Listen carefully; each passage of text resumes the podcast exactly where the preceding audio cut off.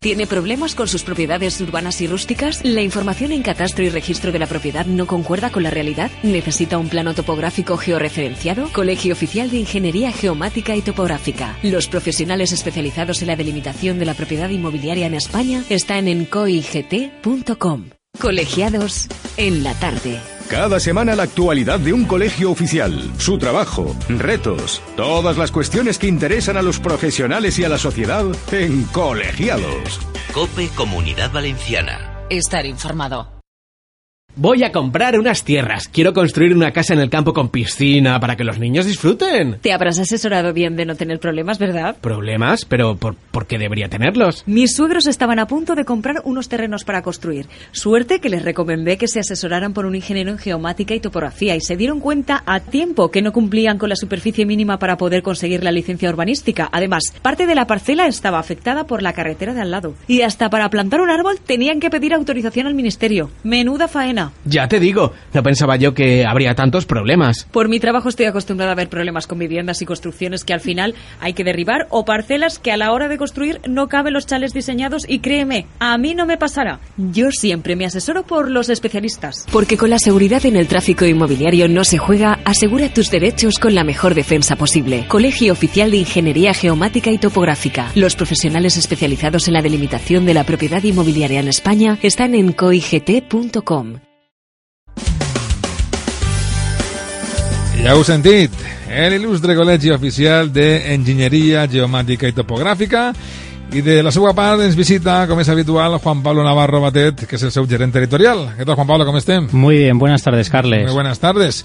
Bueno, hoy vamos a tener un invitado vía telefónica, ¿verdad? Un invitado de, de primera. De primera, top. Francisco Javier González de Matesanz, es subdirector general de Geodesia y Cartografía. Enseguida contactaremos eh, con él. Está en el Instituto Geográfico Nacional y es doctor ingeniero en Geodesia y Cartografía. Eh, hablaremos un poquito de, en fin, de su, trabajo, de la labor que hace este Instituto Geográfico Nacional. Pero antes tenemos noticias de actualidad, ¿verdad, Juan Pablo? Sí, hoy traemos dos noticias eh, que son de primerísima actualidad. Pues Bruselas, eh, esta misma mañana, eh, la Comisión Europea ha aprobado la decisión de, de traer a España, concretamente a Madrid, eh, la oficina de apoyo al Centro de Seguridad de Galileo, ¿no? Ajá. Eh, al final Galileo es la constel constelación europea que va que sustituye, que bueno, realmente complementa a lo que es el GPS. Uh -huh. Y bueno, eh, en el próximo programa hablaremos con el, con el representante en España de la Agencia Espacial Europea, que nos hablará al respecto.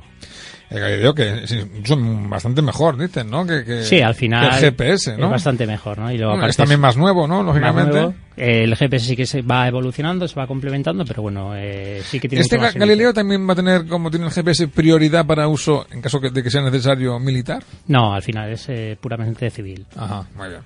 Bueno, y la otra cuestión que quieres eh, comentarnos es... Sí, bueno, hoy comienza eh, Civil Drone 18. Eh, se, se, ha inaugurado en Madrid la, la, edición del Congreso sobre aplicaciones de drones en la ingeniería civil. Uh -huh.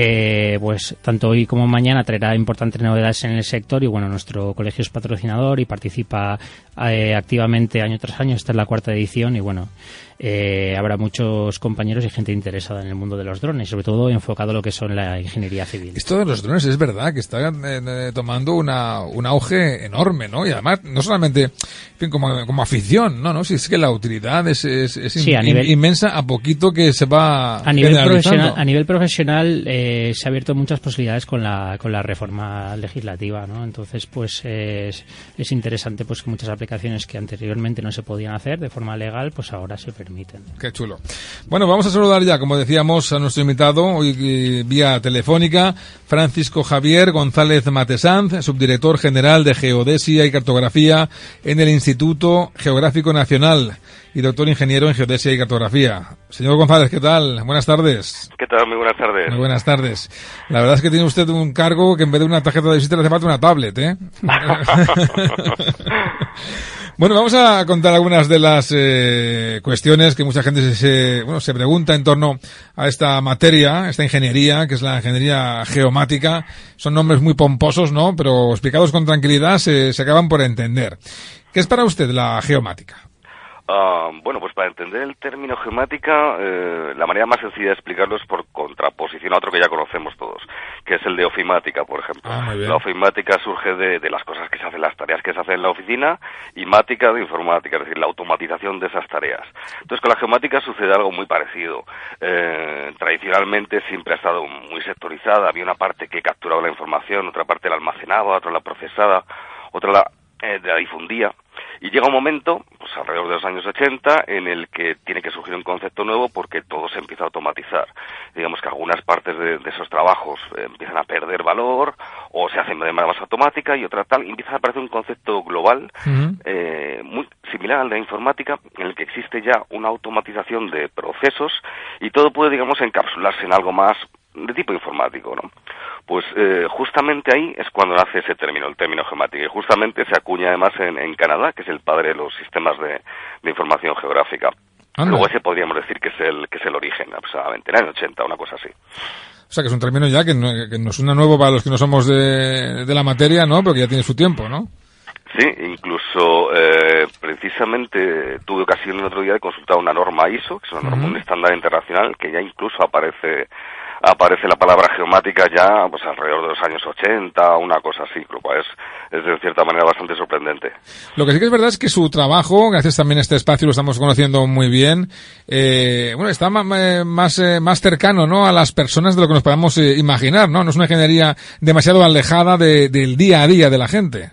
Digo por la cantidad de aplicaciones que tiene. Claro, mm, tengamos en cuenta que eh, una de las bases, digamos, o uno de los dominios de conocimiento o ciencia mm, dentro del mundo de la geomática es la geodesia. La geodesia es una palabra muy rara que utilizamos nosotros que decimos que la, la definición formal es la ciencia que se dedica a estudiar la forma y dimensiones de la Tierra, que parece una cosa muy romántica, Sí. pero, pero que surge de una necesidad del ser humano que es eh, de- desde toda la vida nosotros tenemos necesidad de saber dónde estamos, porque queremos ir a un sitio, dónde está ese sitio, si algo está a la derecha, a la izquierda. Entonces, bueno, la- lo que hace la geodesia precisamente es dar esa métrica al territorio que le permite a una persona eh, saber dónde está, de alguna manera. Y de esa manera, sabiendo dónde estás y sabiendo dónde quieres ir, puedes hacer un proyecto de construcción, por ejemplo, de infraestructura, un ave, una cosa así, Ujú. etcétera. Eh, eso desde el punto de vista de la, de la, de la geodesia. Desde otras muchísimas ramas de, de la geomática, o digamos disciplinas de conocimiento, dominios de conocimiento, pues nos dedicamos también a toda la parte de información sísmica, al movimiento de las placas tectónicas, que Ajá. eso es lo que permite, por ejemplo, construir un túnel o un puente en el estrecho de Gibraltar, el saber cómo se mueven esas dos placas, la africana y la europea. Claro. Ah, la verdad que el campo de el campo de De desarrollo que tenemos es claro. enorme, es enorme. Y el impacto sobre el ciudadano también, de hecho. Tan grande como el planeta, ¿no? Bueno, sí que nos gustaría que nos contara también algo de historia acerca de donde usted ejerce su labor, del Instituto Geográfico Nacional. Pues eh, nuestro querido Instituto Geográfico Nacional tiene ya casi, casi eh, 150 años de historia. Se creó en el 1870 y se crea fundamentalmente con dos objetivos. El primero es eh, materializar, hacer la red geodésica, es decir, dar métrica al territorio, porque con métrica ya se puede hacer todo. Sí. Eh, y el segundo gran cometido, o lo que llamamos nosotros el mandato legal fundacional, Sí. es la creación del mapa topográfico nacional de España. Hasta entonces solo había habido mm, tímidos avances y mapas a más pequeña escala, mapas más generales, pero hacer un mapa eh, de contenido métrico y a esa resolución, a una escala 1.50.000 de todo el Estado español, era una labor eh, que necesitaba la creación de una institución y, por supuesto un grupo de personal muy importante en aquellos entonces para cometer este trabajo y de esa manera eh, hacer posible desarrollar el país en tanto a creación de infraestructuras sean de comunicaciones por transporte o sean de comunicaciones eh, vía radio por ejemplo o gestionar los recursos naturales, eh, etcétera. Se necesitaba un mapa métrico forestal, un mapa métrico quiero decir, perdón. Eh, el instituto se crea fundamentalmente con este cometido. mm, Qué curioso, ¿eh? So- solamente un instituto solamente para ese trabajo, ¿eh? Que no es, no es poca cosa, ¿eh? Sí, pensemos, por ejemplo, que, que una de las secciones que tenía eh, la subdirección de geodesia, Sí. que era una subdirección aparte antes de antes de pertenecer a ahora como pertenece a Mapa, eh, tenía 200 personas. Caray. Eh, claro, pensemos que para hacer una hoja del mapa no se tenían los instrumentales actuales, entonces un, Claro. un técnico de aquí se podía pasar 10 meses en campo haciendo una hoja, y estamos hablando de la época en que se tenían que llevar caballerías, mulos, eh, operadores para llevar los equipos, etcétera. Entonces se necesitaba muchísima fuerza humana en aquel, en aquel entonces. Eso luego acaba evolucionando. Eh, el Real Observatorio Astronómico de Madrid se acaba incorporando al instituto en 1904. Se crea también dentro del instituto eh, la parte de estadística, lo que hoy en día es el Instituto Nacional de Estadística. Meteorología también se crea dentro del instituto, lo que ahora es AEMET, la Agencia Española de Meteorología, Meteorológica y metrología. Con la que hablamos aquí a diario, por ejemplo. exactamente. pues es un hijo nuestro también.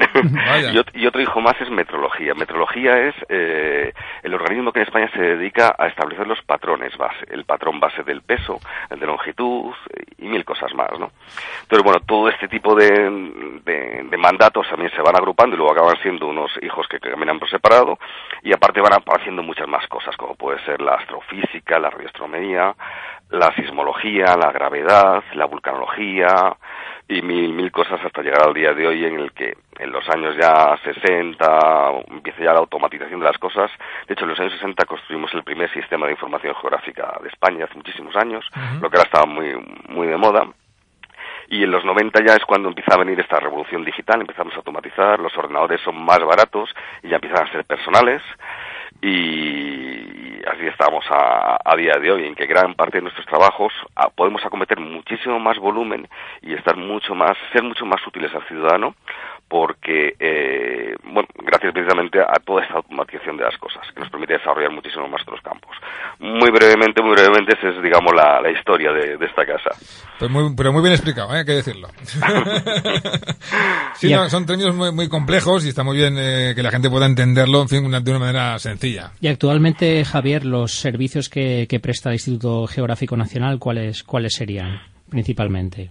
Pues cubrimos todo el espectro. Cubrimos desde la, captura del dato, que sería el primer aspecto. Bueno, eh, por supuesto, el primer aspecto, el, digamos, el aspecto cero, es la, es la geodesia.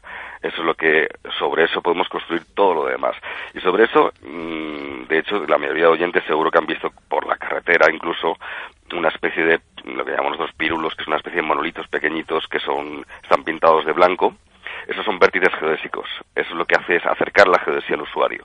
Ahora lo acercamos de otra manera con estaciones, pero, pero vamos, ese es el, ese, era el origen fundamental de la geodesia. Entonces, desde la geodesia, que es la, parte de base, después la captura del dato, ya sea por sensores transportados en aviones, por ejemplo, la, la ortofotografía aérea, ya sea con imágenes de satélite, ya sea yendo al campo, porque a veces no, no, queda más remedio que ir al campo. Desde una fotografía aérea puedes saber que esto es una carretera, pero quizá no sepas cómo se llama, quién es el titular, si es de peaje. Entonces, eh, eso sí en cuanto la parte de captura, o la parte de captura con fotogrametría.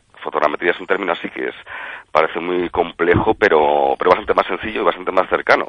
De hecho, cuando todos nos tenemos en casa una televisión en tres dimensiones y nos ponemos las gafas en tres dimensiones, eso ya lo hacíamos aquí con aparatos métricos en los años 30. Caray.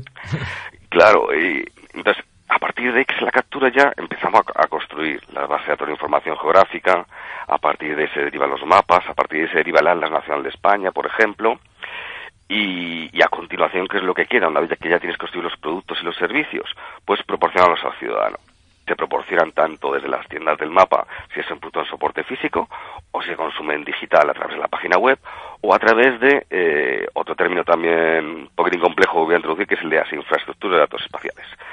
Pero una infraestructura de datos espaciales, no nos compliquemos, una definición muy sencilla es eh, eh, Netflix o cualquier medio de streaming o YouTube es al cine, lo que una, información, un, perdón, una infraestructura de datos espaciales es a la cartografía. Es el consumo vía streaming de la cartografía. Ah, Eso sería la infraestructura de datos espaciales. Se ha multiplicado en la última década su trabajo, el trabajo de los eh, geomáticos eh, a raíz de, esta incorporación de los mapas y de los sistemas de ubicación que tenemos eh, implementados todos, pues tanto en los ordenadores personales, con nuestros móviles, nuestros coches y demás. Claro, sin duda, sin duda, sin duda, sin duda. Y además eh, es algo que ya veníamos nosotros advirtiendo que iba a pasar mm, dentro de no mucho, y es la georreferenciación total, es decir, todo localizado. Pero cuando hablamos de todo, hablamos no solo de una carretera, de una persona, sino que ahora pensemos que tenemos geolocalizado o georreferenciado cosas intangibles, mm, yo qué sé, pensemos en, en, Facebook o una aplicación de citas, ah, bueno, por claro, ejemplo de claro, Tinder, claro, es es- estamos localizando intangibles como los sentimientos, por ejemplo. Entonces sabíamos que iba a pasar esto y con este eh, enorme boom Sí. pues eh, empieza a haber cierta, digamos, cierta competición entre los distintos proveedores privados de, de los servicios, los proveedores públicos, los proveedores eh, privados toman de los públicos, nosotros vemos. Mm, la- revolución está aquí y de hecho lo que nos queda por venir es bastante más más divertido todavía y lo que veremos Sí. lo creo puede ser impresionante sí ¿No, no da un poco de miedo esto de que estemos todos permanentemente localizados? ¿O, o esto lo ves como algo positivo? Mm, no, sé si- pues no, no podía hacer un juicio de valor, pero lo que sí es cierto es Sí. que eh, se dice que en el 95% del tiempo aproximadamente, Sí. nuestro coche, que es una de las cosas que tradicionalmente hemos así de- detentado con propiedad y orgullo en un garaje o, Sí. o donde sea, eh, lo movemos un, un 6% del tiempo en la mayoría de los casos. Pero sin embargo, el 75% del tiempo ¿Sí? Nosotros estamos transmitiendo a Internet, estamos transmitiendo a las redes de telefonía, mm, hay algo para mí, hay algo para mí de, de Instagram, hay algo para mí de Facebook, hay algún correo, estoy aquí, hay algo para mí. Es decir, el 75% de nuestro tiempo no solo estamos geolocalizados, sino estamos transmitiendo nuestra, nuestra vida, donde estamos. Claro. Eso permite, esto tiene una ventaja y es que permite hacer servicios de muy alto valor añadido. Por ejemplo, estudios, eh, tuve la oportunidad de ver un estudio súper interesante en Palma de Mallorca en el que eh, creo recordar que era a la Cámara de Comercio le decían, mira, tienes que eh, conseguir que los comercios abran los martes una hora antes, los domingos por la mañana al menos y por la tarde de lunes a miércoles pueden cerrar dos horas más tarde, simplemente por el movimiento de móviles y por lo que estaba preguntando los móviles a, la red. Ostras. O sea que se puede hasta, hasta adivinar, entre comillas, ¿no? ¿Cuál es el sitio óptimo para abrir un nuevo negocio? Solamente por el flujo de gente que, que se mueve por esa zona, ¿no? A, Claro. a veces es, es curioso, esto es verdad, que en, una, en, un, en un barrio, una acera, eh, los comercios van muy bien y en la acera de enfrente o en la siguiente esquina, por ahí no pasa el flujo de gente que debiera, ¿no? Y un negocio que tiene muy buena pinta no acaba de funcionar. Claro, claro, claro, en efecto, en efecto. La geolocalización empieza a ser, empieza a ser clave. En, en ese, tanto en ese aspecto como en el aspecto de, de mejorar la eficiencia de, de los servicios públicos. Mm, ¿Por qué tenemos que tener un, un esquema de autobuses relativamente de cada cinco minutos o cada diez? Sí. Si en un tramo de la tarde no, no pasa nada. Los flujos de los flujos de, de coches según en, en las entradas a las ciudades son un montón de móviles transmitiendo ese, ese flujo. Javier, Es decir, disculpa, y también puede ser que se haya eh, aumentado el uso de la cartografía y sobre todo el, el geoposicionamiento gracias a la, a, la, a la apertura de la información cartográfica, ¿no? O sea, las políticas de datos abiertos que se están teniendo en los últimos años permiten eh, estos datos que sean reutilizados por terceros y poder tener eh, múltiples aplicaciones que al final eh, son utilizadas en la vida real, ¿no?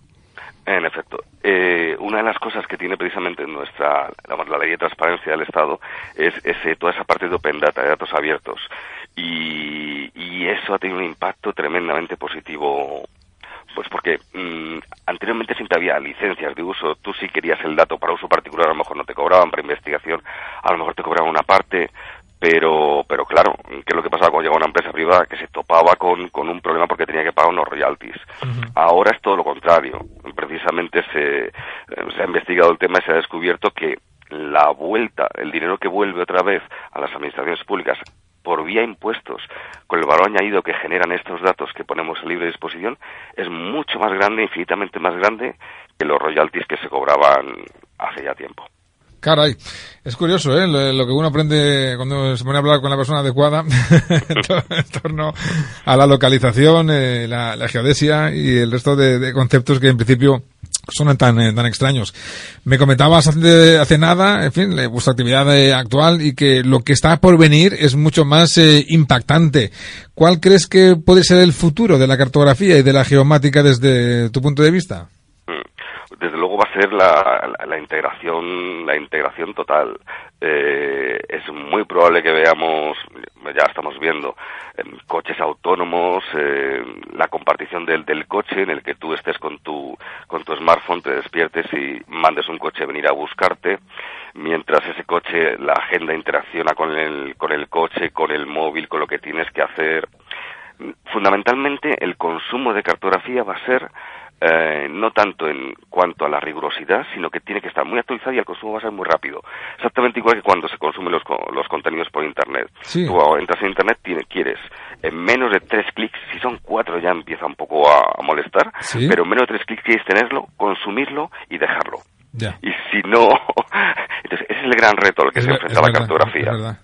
Tú como experto, eh, ¿hasta qué punto le das eh, fiabilidad a que dentro de poquito tiempo un coche vaya solo y tú te fíes de que, de que aquello funcione bien? Pues, pues la verdad, la verdad que, que es, que es más que interesante la pregunta. Ah, existen como cinco niveles de coche de coche autónomo y el último nivel que es el 5, supongamos que es el que tenemos, Sí. que es el que dices, em, ven a buscarme coche, el coche viene a por ti y ahora tú te sientas y dices, coche, llévame a tal sitio. Sí. Uf, pues depende de la red de comunicaciones, el 5G, que ya, que ya está siendo presentado en dos Sí. provincias españolas concretamente, que tengas una buena red de comunicaciones, que exista comunicaciones entre vehículos. Es decir, pero estamos hablando de que un vehículo puede llegar a generar de estos autónomos 25 gigabytes por minuto de datos. Entonces necesita un canal de comunicación brutal. Si tenemos todo eso, si tenemos el equipamiento del coche, eh, etcétera, solo quedaría la parte de factor humano. Claro. La parte de factor humano son cosas que una máquina es, que una máquina es bastante complicado que aprenda. Por ejemplo, en una intersección, en una rotonda, un coche autónomo llega y se para porque hay flujo de tráfico. Una persona, una persona que es lo que hace, pues mete el morro del coche. Sí. ¿Un coche autónomo sería capaz de hacer eso? No, Todavía claro. no tengo claro. Claro, no, no, seguro, seguro que no, seguro que no. Bueno, ya hablas de coches, que si ya nos ponemos en drones, ya ni te cuento, ¿no? Cuando ya Claro. vamos por el, el aire ya, pues imagínate la que se puede montar, ¿no? Que también está ahí, ¿no? Esto de lo que los drones eh, acaben copando nuestro espacio aéreo, no sé si lo veremos muy prontito, pero más pronto que tarde. Sí, y veremos probablemente corredores, eh, que se hagan pasillos y que se hagan servicios, y que incluso se hagan servicios de comunicaciones, eh, pues eh, drones con antenas repetidoras, o drones con publicidad, o drones paque- de paquetería. Mm, Ya veremos, ya veremos lo que pasa. Bueno, sin duda nos espera un futuro apasionante y que, bueno, vais a tener el lugar adecuado, vosotros me refiero, ¿eh? al Instituto Geográfico Nacional, ¿eh? para, para verlo desde la mejor tribuna posible. Francisco Javier González, ha sido un placer, muchísimas gracias. ha sido un placer para mí, muchísimas gracias. Un fuerte abrazo. Un abrazo. Pues eh, Juan Pablo, también gracias a, a ti, Juan Pablo Navarro, y al Colegio de Ingenieros Geomáticos y Topográficos por una semana más, eh, tanta información tan interesante que nos, eh, nos ofrecéis. ¿eh? Muchas gracias, Carles. Dejamos hoy por aquí colegiados con esta charla tan amable y distendida y seguimos eh, adelante en la programación en COPE más Valencia. Se acaba la tarde, pero llega la tertulia en la tarde y luego recordad que hay fútbol, tenemos copa. La tarde. Cope más comunidad valenciana. Estar informado. ¿Tiene problemas con sus propiedades urbanas y rústicas? ¿La información en catastro y registro de la propiedad no concuerda con la realidad? ¿Necesita un plano topográfico georreferenciado? Colegio Oficial de Ingeniería Geomática y Topográfica. Los profesionales especializados en la delimitación de la propiedad inmobiliaria en España están en coigt.com. No tengo más que problemas con mis tierras. Quiero darle una seguridad a mis hijos cuando, cuando hereden. Bastante he tenido yo. Estas escrituras no hay quien las entienda. Y año tras año creo que mis vecinos se quedan parte de la finca de mis abuelos. Pero como desconozco sus límites reales, pues, pues no sé. Te sorprenderías de la cantidad de problemas que hay en estos temas y no te das cuenta hasta que es demasiado tarde. A mí me pasaba lo mismo y contacté con un ingeniero en geomática y topografía que se encargó de todo. Llegué a un acuerdo con mis vecinos y realizamos el deslinde de las fincas. Ahora sabemos que no tendremos problemas en el futuro y conocemos nuestra propiedad. Incluso me salvó de meterme en un juicio por un trozo de una parcela de mi marido que al final no le correspondía. Menudo ahorro. Ya lo creo, ahorro económico y en disgustos. La verdad es que al final no hay nada mejor que contratar al especialista. Ojalá mi abuelo hubiera deslindado la finca. Estoy decidido, vamos a deslindar. Porque con la seguridad en el tráfico inmobiliario no se juega, asegura tus derechos con la mejor defensa posible. Colegio Oficial de Ingeniería Geomática y Los profesionales especializados en la delimitación de la propiedad inmobiliaria en España están en coigt.com.